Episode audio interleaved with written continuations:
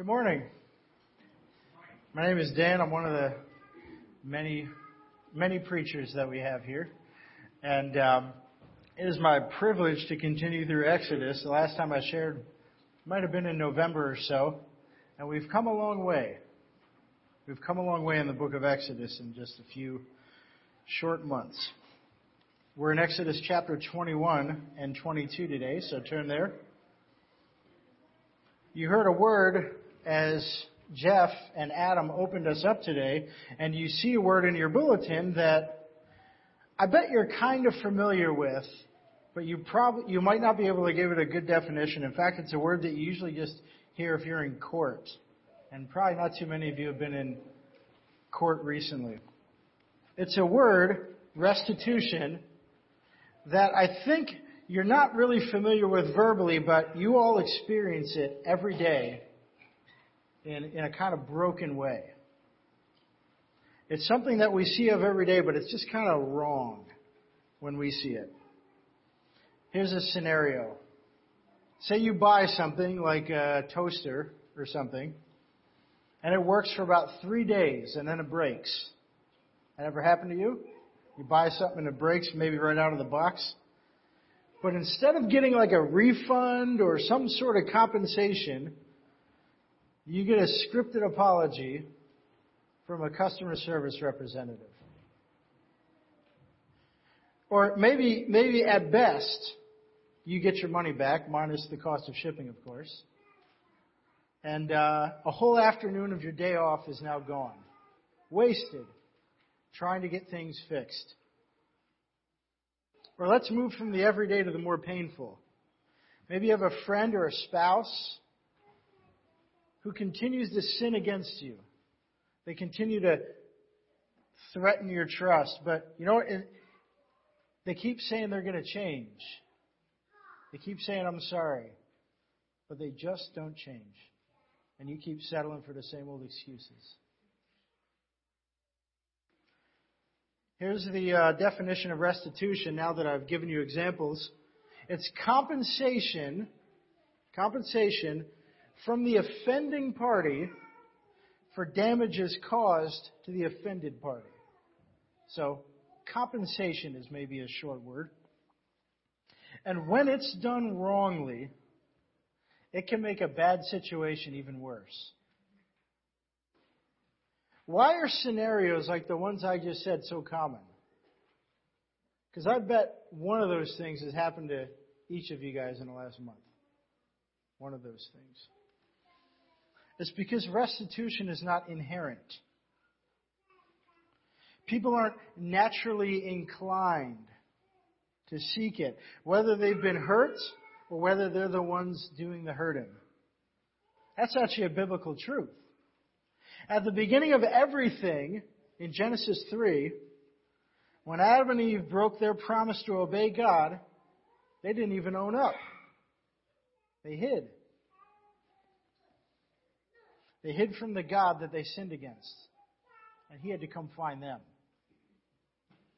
And it only got worse. In Genesis 4, they had a descendant, a guy named Lamech. If you're familiar with Genesis, you might know that name. If not, Lamech. Descendant named Lamech, upon being attacked by a young man one day, didn't seek restitution. He killed the guy. I have killed a young man for wounding me, he said.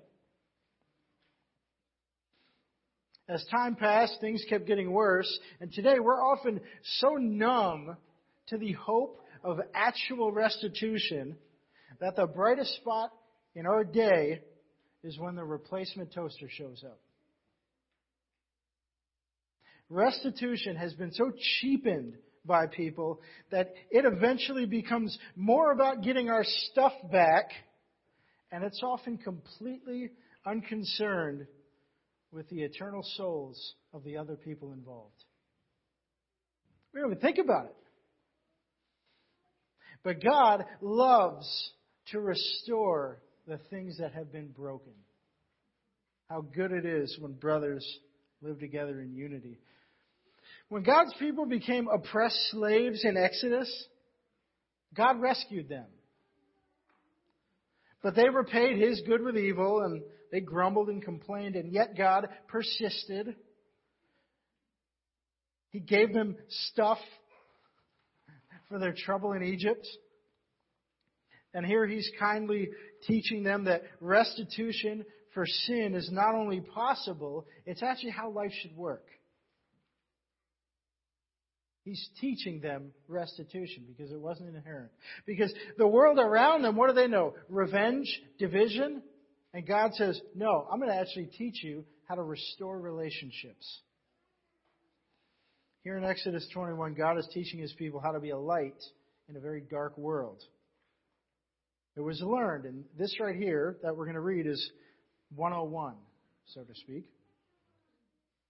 So restitution is possible not because of man, but because of God who loves to restore. We have to know that up front. In fact, a related word for restitution is restoration. It's so close, I'm actually going to use the words interchangeably like I did in the title. So here's your outline. I want to first draw your attention to the goal of restitution. Why is it important? Then I'm going to explain how that points to God, and then I'm going to talk about what that means for us. So let's start with point one on your outline. Restitution isn't one for one repayment, it's fair compensation. I'm going to read the whole 2133 through 2214. And then a little later, we're going to go back and focus in on the end portion. So this is God illustrating, as it were, giving case studies from the Ten Commandments, which He's just given. So I'm going to start in chapter 21, verse 33. When a man opens a pit, or when a man digs a pit and does not cover it, and an ox or a donkey falls into it, the owner of the pit shall make restoration. He shall give money to its owner, and the dead beast shall be his. When one man's ox butts another so that it dies, then they should sell the live ox and share its price, and the dead beast they shall also share. Or if it is known that the ox has been accustomed to gore in the past, and its owner has not kept it in, he shall repay ox for ox, and the dead beast shall be his. If a man steals an ox or a sheep and kills it or sells it, he shall repay five oxen for one ox and four sheep for one sheep. If a thief is found breaking in and struck so that he dies, there should be no blood guilt for him. But if the sun has risen on him, that is, if he hasn't died, there should be blood guilt for him. He shall surely pay. If he has nothing, then he shall be sold for his theft. If the stolen beast is found alive in his possession, whether it is an ox or a donkey or a sheep, he shall pay double. If a man causes a, field or a vineyard to be grazed over, or lets his beast loose, and it feeds in another man's field, he shall make restitution from the best in his own field and in his own vineyard. If fire breaks out and catches in thorns, so that the stacked grain or the standing grain or the field is consumed, he who started the fire shall make full restitution. If a man gives to his neighbor money or goods to keep safe, and it is stolen from the man's house, then if the thief is found, he shall pay double. If the thief is not found, the owner of the house shall come near to God to show whether or not he has put his hand to his neighbor's property. For every breach of trust, whether it's for an ox or a donkey or a sheep or a cloak or for any kind of lost thing, of which one says, This is it, the case of both parties shall come before God. The one whom God condemns shall pay double to his neighbor. If a man gives to his neighbor a donkey or an ox or a sheep or any beast to keep safe, and it dies, or is injured, or is driven away, without anyone seeing it, an oath by the Lord should be between them both to see whether or not he has put his hand to his neighbor's property. The owner shall accept the, the oath, and he shall not make restitution. But if it is stolen from him, he shall make restitution to its owner. If it's torn by beasts, let him bring it as evidence. He shall not make restitution for what has been torn. If a man borrows anything of his neighbor, and it is injured or died, the owner not being with it, he shall make full restitution. Let me be so bold as to say that if um, if you got a if you have a New Year's resolution to read a Bible, read your whole Bible throughout the year, this is usually the part where you start skipping pages, right? I got to give you some historical context because oxen and sheep and donkeys, they probably don't mean a lot to most of you, right? Is Becca here? Becca likes those things. But if you were in an agrarian society, let me tell you how valuable these verses are. Animals were how you got your food and your clothing. Anybody like food and clothing? We're hopefully doing both of those things this morning. Now imagine if you only have one ox. Say you're one of the uh, less fortunate members of Israel's tribe, and you have one ox, and chapter 22, verse 1 happens. Look down at it. Your neighbor takes your only ox. Imagine what happens after that. And you go a few days without knowing who took it, and so your crop suffers and probably dies without that ox. Maybe a few weeks later, you find out that your neighbor took it. And say he decides to bring a new one and park it right on top of your dead crops. Do you see how that repayment plan falls a little bit short? It's like the broken toaster. Even if you get your money back, it's not enough. Here's why. When somebody takes something from you, you don't just lose that thing. You lose things like time. And you lose things like trust. And those things cannot be bought. There is no price tag on those things. Let me illustrate with an example for the children. Kids, say you're in Sunday school and you're playing with a toy and somebody takes it. We'll say one of the other kids, not the teachers. And they take it from you, and then later on, at the end of the class, they give it back. Is everything okay? Now, some of you that are more forgiving might be like, well, maybe. You know, I got my stuff back. What if they do that every week? What if every week you come in and they greet you at the door and take what you have? Are you going to trust that kid? I wouldn't. See, everything isn't okay. You lose trust for the person. And so you getting your stuff back, that doesn't do it. Because your toy isn't really the point. Something worse has happened. Something seemingly unfixable has happened. Your friendship has been damaged. Your unity has been damaged. One to one isn't enough because sin is complicated. So, what is fair compensation? How many zeros have to be on that check? Well, the same verse says this five oxen for one ox. Go back to the agrarian society with me. You think you can rustle up some new crops with five oxen? Yeah. In fact, you have you have triple the you, if you take three of them, and you have like triple the plowing power.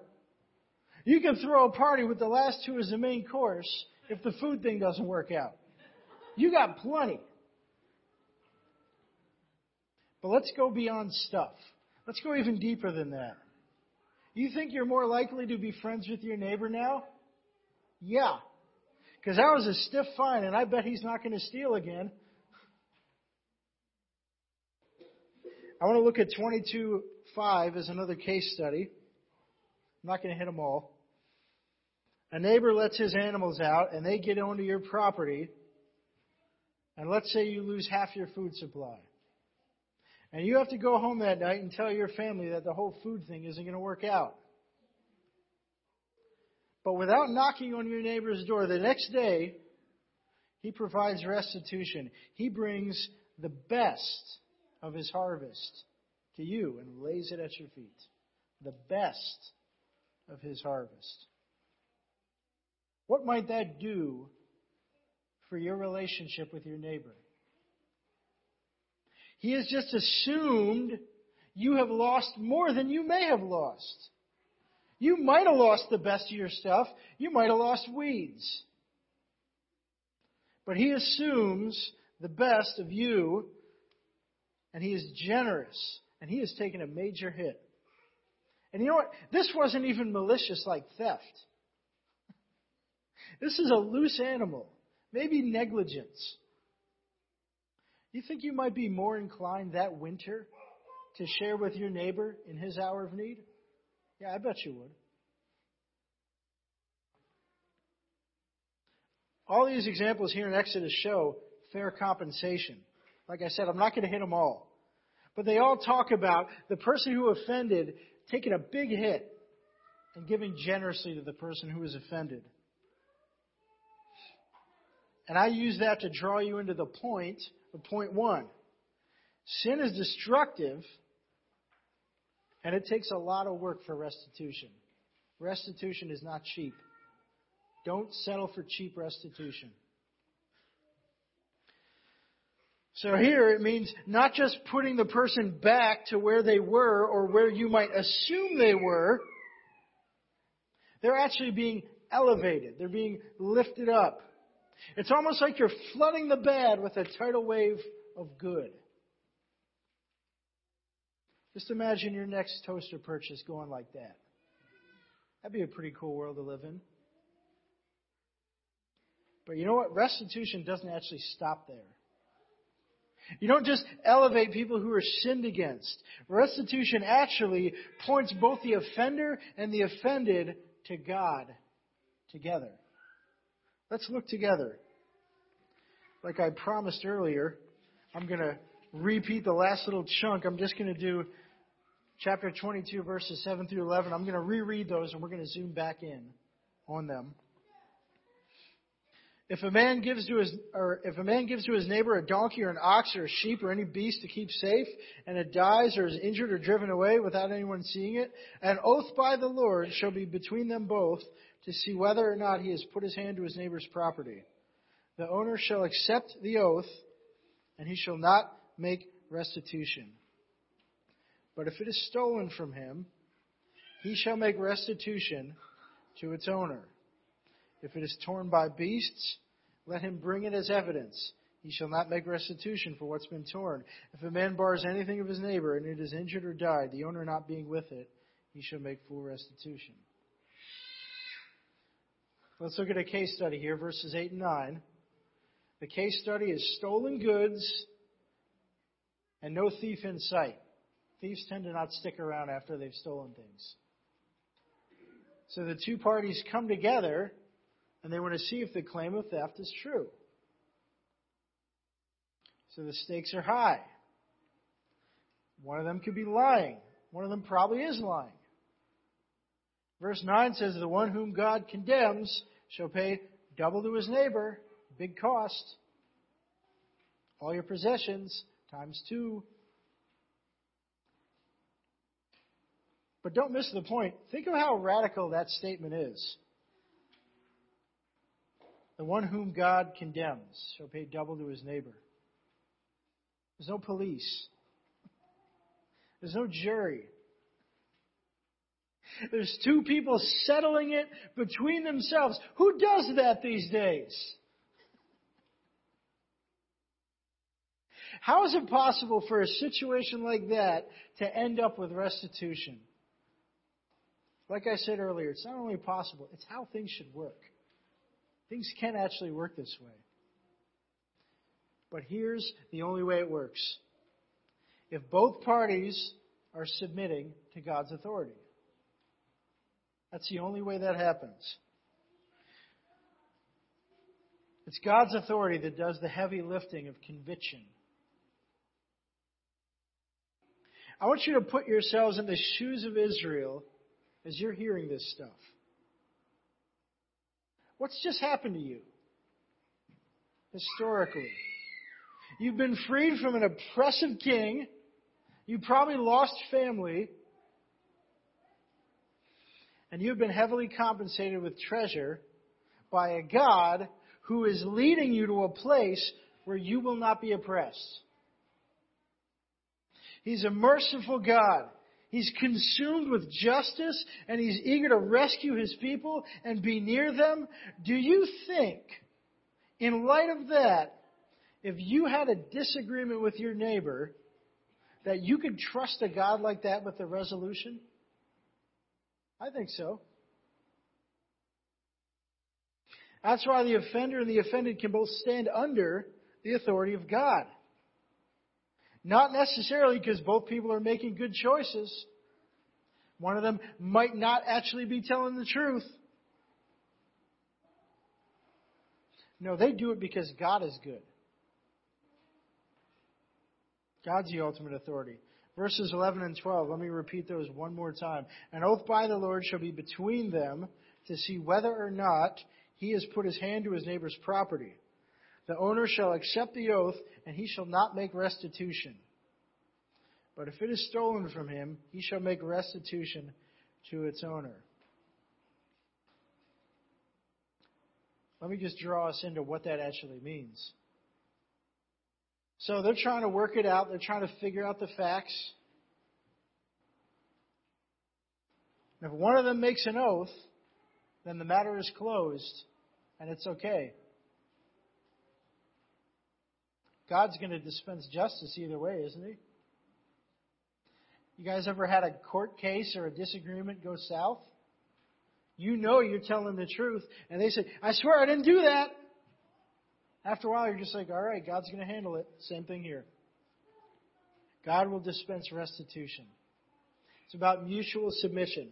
Submission by the person who's offended to say, all right, you know, the Lord's going to convict me. I'm going to come out with the truth.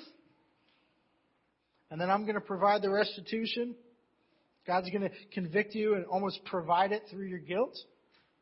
Or in the case of the offended person, if truth is not found, if justice is not served, they can just trust in God's going to serve justice. It's because ultimately it points to God. It's not really about the horizontal. That's not how restitution really happens. No case in human history will get past God. That's what that means. Some company rips you off. If you can take care of it, great. If you can get your money back for that toaster, great. But if you don't, okay. And if they don't submit to God, restitution is never going to happen. It's just, be, it's just going to be one of those cheap examples at the beginning. Restitution really only works. Redeemed relationships only happen if both parties are submitting to God. See, some company, some guy on the phone that doesn't know who Jesus is, he's going to give you some fake oath. We strive for excellence here. No money back. It's not learned. Or it's, it's, it's inherent. It's not, it's, it's, it's not inherent, it's learned. But what about, what about, okay, you, you might say, okay, Comcast, yeah, I know they rip people off. Yeah, that's easy. What about us? What about the good guys? What about when the need for restitution hits the church? I'm going to get that get to that in application. Hold on a sec, because I have to do something first. I have to point all this up to God. I got to do that, or else it's going to be wrong. Application will be wrong if I don't connect it back to God. Point three: restitution is important to us because it's important to God. Okay, I've been making the point all throughout this thing. God loves restitution. He invented it. He rescued his people from slavery and he promised them good things. How did they repay him? Remember that? They cursed him. Send us back to Egypt that we might die. That's what they said to God. And before that, the beginning everything, God gave Adam and Eve perfection. They had a relationship that didn't need restitution because there was no sin. They had perfect unity. But how did they treat him? They broke the only rule they had to keep and then they hid. They sinned against a holy God. See, and I, I really have to use the word holy because without that, restitution really does fall apart. How do you restore yourself to a holy God? Here's a short answer. Or here's maybe another way of putting it. Think back over your whole life. How many ox do you owe Jesus?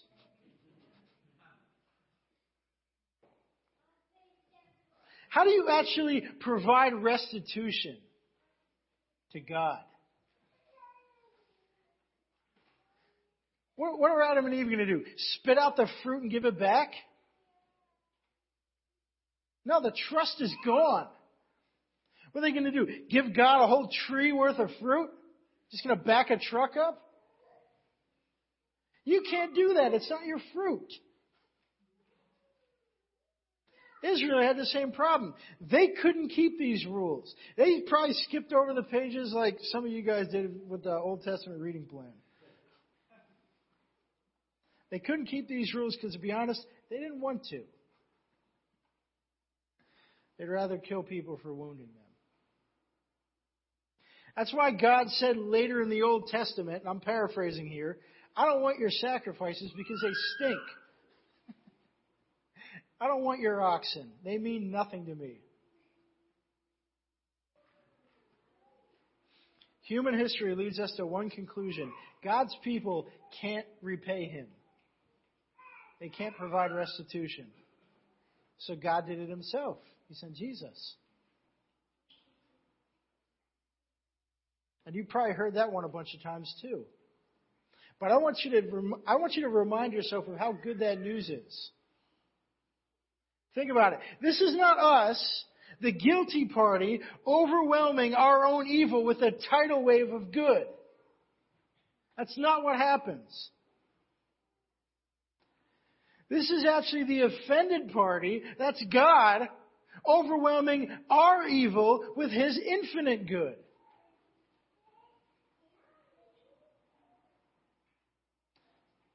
He provides the restitution because we can't. Let me now ask you the same question I just asked of Israel a few paragraphs ago. Okay, you've been freed, if you're a Christian, you have been freed from the most oppressive king of all, that's you or queen. And you haven't been given mere treasure, but actual new life and family by a God who is leading you to a place where oppression doesn't even exist. In light of that, do you think if you have a disagreement with your neighbor here, that you can trust a God like that with a resolution? I think you can. The same God of Exodus is your God. This has been God's character from the beginning. Jesus wasn't some hippie who came down to apologize for the God of the Old Testament. God loves restitution, and you see it all over the Bible, old and new. So, in light of that restitution by God towards us, be restored to one another. How do we do that? Restitution is important to us because it's important to God. Because it's so important to God that He sends Jesus to die on our behalf, that restitution then becomes very important for us this way, horizontally, towards our brothers and sisters here on earth. In other words, we live out horizontal restitution because of the vertical restitution we have in Jesus. We do, right? Because there's a few examples in the New Testament about what this might look like for a Christian to disbelieve that, even after hearing the good news. It's in Matthew 18. Anybody know where I'm going? It's the parable of the unforgiven servant. A servant owes his master an unbelievable sum. Jesus is telling this story to a bunch of religious people, by the way. That's the best part. A servant owes his master an unbelievable sum of money, probably millions in today's money, too much to be paid back. And so the master forgives his servant. And this servant goes out and almost immediately shakes down one of his friends for a small amount owed to him, maybe a few hundred bucks. And the master sees this and he casts out his servant for his wickedness. Everybody remember who are we in this parable? Who, who, who are the Pharisees in this parable? They're the servant. The problem is that he spurned the restitution of his master and he lashes out his friend and his master then removes that restitution. You pay the bill. He can't. Another way of looking at that is you can tell how much somebody believes in their own vertical restitution by how they forgive their neighbor. Right? Let me give you a happy example from the New Testament of what restitution should probably look like. It's a guy named Zacchaeus. Anybody remember that guy? Zacchaeus was a wee little man song? No? Okay. I like him because he's short. Um, so he's a tax collector, and he's stealing money from everybody all over town. And people are crossing by on the other side of the road because they hate him. Who wouldn't? He steals from everybody. And one day Jesus comes to his town, and everybody's like really excited, and they line up in a parade line or something. And Zacchaeus, he's short, he has to climb up in a tree because he wants to see this person everybody's talking about. And Jesus looks up and says, I want to come to your house. I don't know if Zacchaeus thought maybe he was going to get taken to the woodshed for that. But Jesus goes to his house, and we don't know exactly how the conversation went, but Zacchaeus is a changed person. Jesus, in some way or another, sets him free. Do you remember what Zacchaeus says? I'm going to go out and I'm going to give everybody four times what I stole from them. Restitution. But how did it happen? Did Jesus say, Zacchaeus, go pay people back and then, then I'll come to your house? No, he didn't. He came to his house first.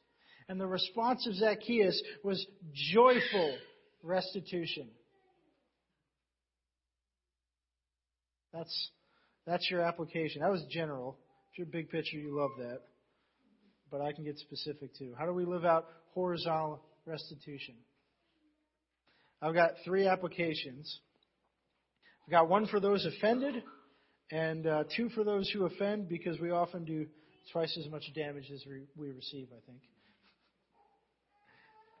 So, to the offenders, application number one joyfully provide restitution in response to God's restitution towards you. What does that even look like? Let's take Zacchaeus as an example. Maybe you used to steal from people. Maybe you used to lie all the time. And then you become a Christian, and then what do you do? Kind of go off and hang out at church and forget about those old people? No, why don't you go back to them and tell them what you did and pay them back four times? You think that might be a good testimony to them? I bet. And here's the thing. You don't come in there saying, oh, I gotta pay you back. I gotta pay you back or Jesus isn't letting me in. You say, God has saved me. He's given me a new heart. I have wronged you. I love you. Let me give you your stuff back. Here, here's more stuff. Because I love you, because Jesus loves me. You think they might throw you in jail? If they're like a, if Comcast might do that, they might throw you in jail. Maybe. But they're probably going to love that. They might even come to church with you. Seek restitution you, you, with people you sinned against before you became a Christian. Have you done that? Here's an everyday small example for other cases. You know, that's, say, talking about the people before you became Christian. How about, how about people here? How do you joyfully provide restitution? Here's one. If you break somebody's stuff, if you borrow somebody's stuff here and you break that stuff, buy them good stuff. Don't hit up Craigslist. Don't do it. Because that's how that's how Christians work. There's this like social assumption. I think that there's actually a lot of value that Christians are notoriously cheap. They buy the fake Oreos. right? Buy the good Oreos. All right, I'll move on before I get hung up on a rabbit trail. Okay, second one for offenders. Remember that restitution is hard work. Restitution is hard work because sin is really, really bad.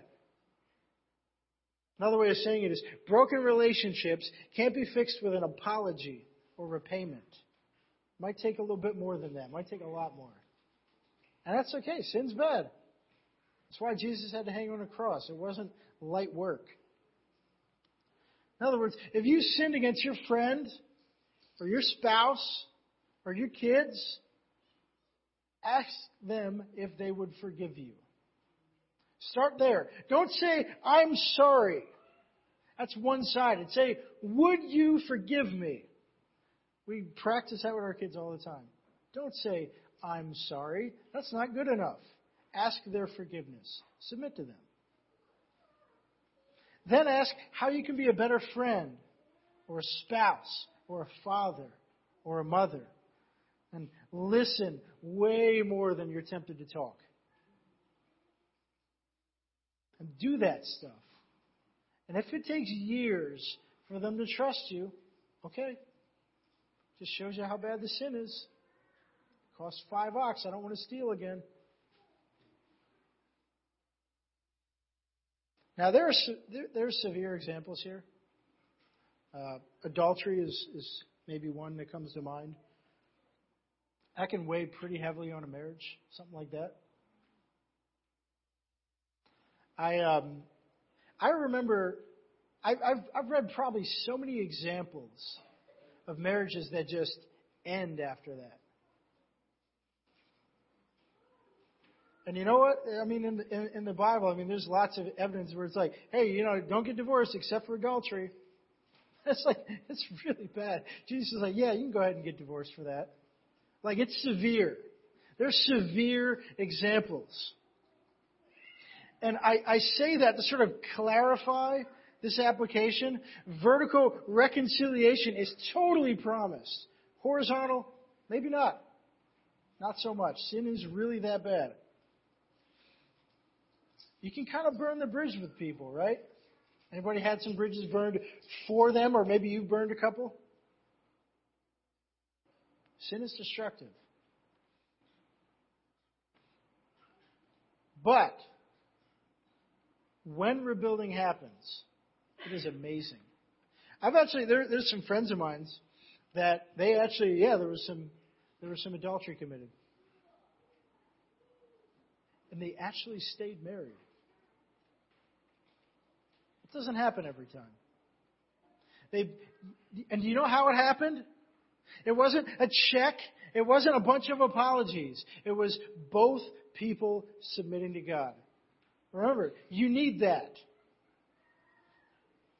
So if the rebuilding doesn't happen, it could be just because one of the people isn't submitting to God. In fact, that has to be the answer. But when rebuilding happens, it is a beautiful thing. It's a picture of God and Jesus and the Holy Spirit dwelling together. How good it is when brothers dwell together in unity. It's beautiful. Last application for the offended. Seek reconciliation, not revenge. All I'm going to say here is let the, let the debt you once owed to God be on your mind so that you're driven to forgive people.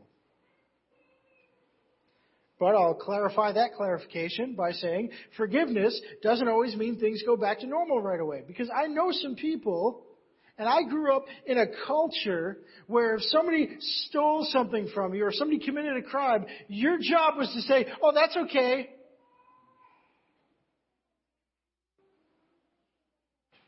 But that's, you, you, you know that's only genuine if, if that same person is not a bitter person, and I was a very bitter person. So in, even in your own heart, if you're the kind of person who says, "Oh, it's okay. You don't have to give me that. You don't have to fix that lawnmower that you broke," and then you kind of seethe against that person, you haven't forgiven them. Don't make reconciliation cheap. Sometimes it means letting them buy you a new one. And if not, give it to me. I could use a new lawnmower. No, you should probably get a new lawnmower. But yeah, it, it doesn't, but yeah, forgiveness doesn't always mean that things go back to normal right away. If you, um, if you're, if you're in a situation where, where you're the victim of adultery, you don't have to pretend to shrug that off. You don't have to assume that your job is to automatically say, okay, and then just move right back in. It might take time. And all that shows is that sin is destructive. But with patience and with trust, and Lord willing, if both parties are submitting to God, reconciliation, restitution can happen. But if not, the big restitution's been paid. God saw it. You're the victim, and even the world turns its back on you. The Lord saw it. He'll take care of it. So I'll close with this. Our attempts at restitution are not going to be perfect. They're not. Israel's weren't. But their loving God is the same God as our loving God. And in Exodus, God gently taught his people to earnestly work to restore what they had broken, to try and fix what they destroyed. He knew that they weren't going to do it right, but he let them do it anyway. He wanted them to take part in a picture of the greater restitution in Jesus. And the same is true for us every time we seek unity with people that we've sinned against or people that have sinned against us. It's a picture of unity in the Lord. And we can do that because the cross is behind us, not like Exodus. They were looking ahead to the cross. We can look behind knowing that our redemptive work isn't really about us. It's about Jesus. Let me pray. Dear God, I thank you so much for this concept. I, I pray that you would refresh me so that as I, as, as I read through the Old Testament, I'm not tempted to flip pages. Lord, that you would help me to, to look at stories like this and say, Jesus, where are you here? I know your good character is in here somewhere, and I'm going to find it. And Lord, as I'm doing this, and as we're doing this, would you help us? Would you help people today? If there's a need to be restored or to restore themselves to another person here, I pray that you convict them. Maybe during small groups, maybe afterwards, maybe during the week. But would you work in that in, in both parties? Would you help them to mutually be submitting to you so that they can dwell together in unity? Amen.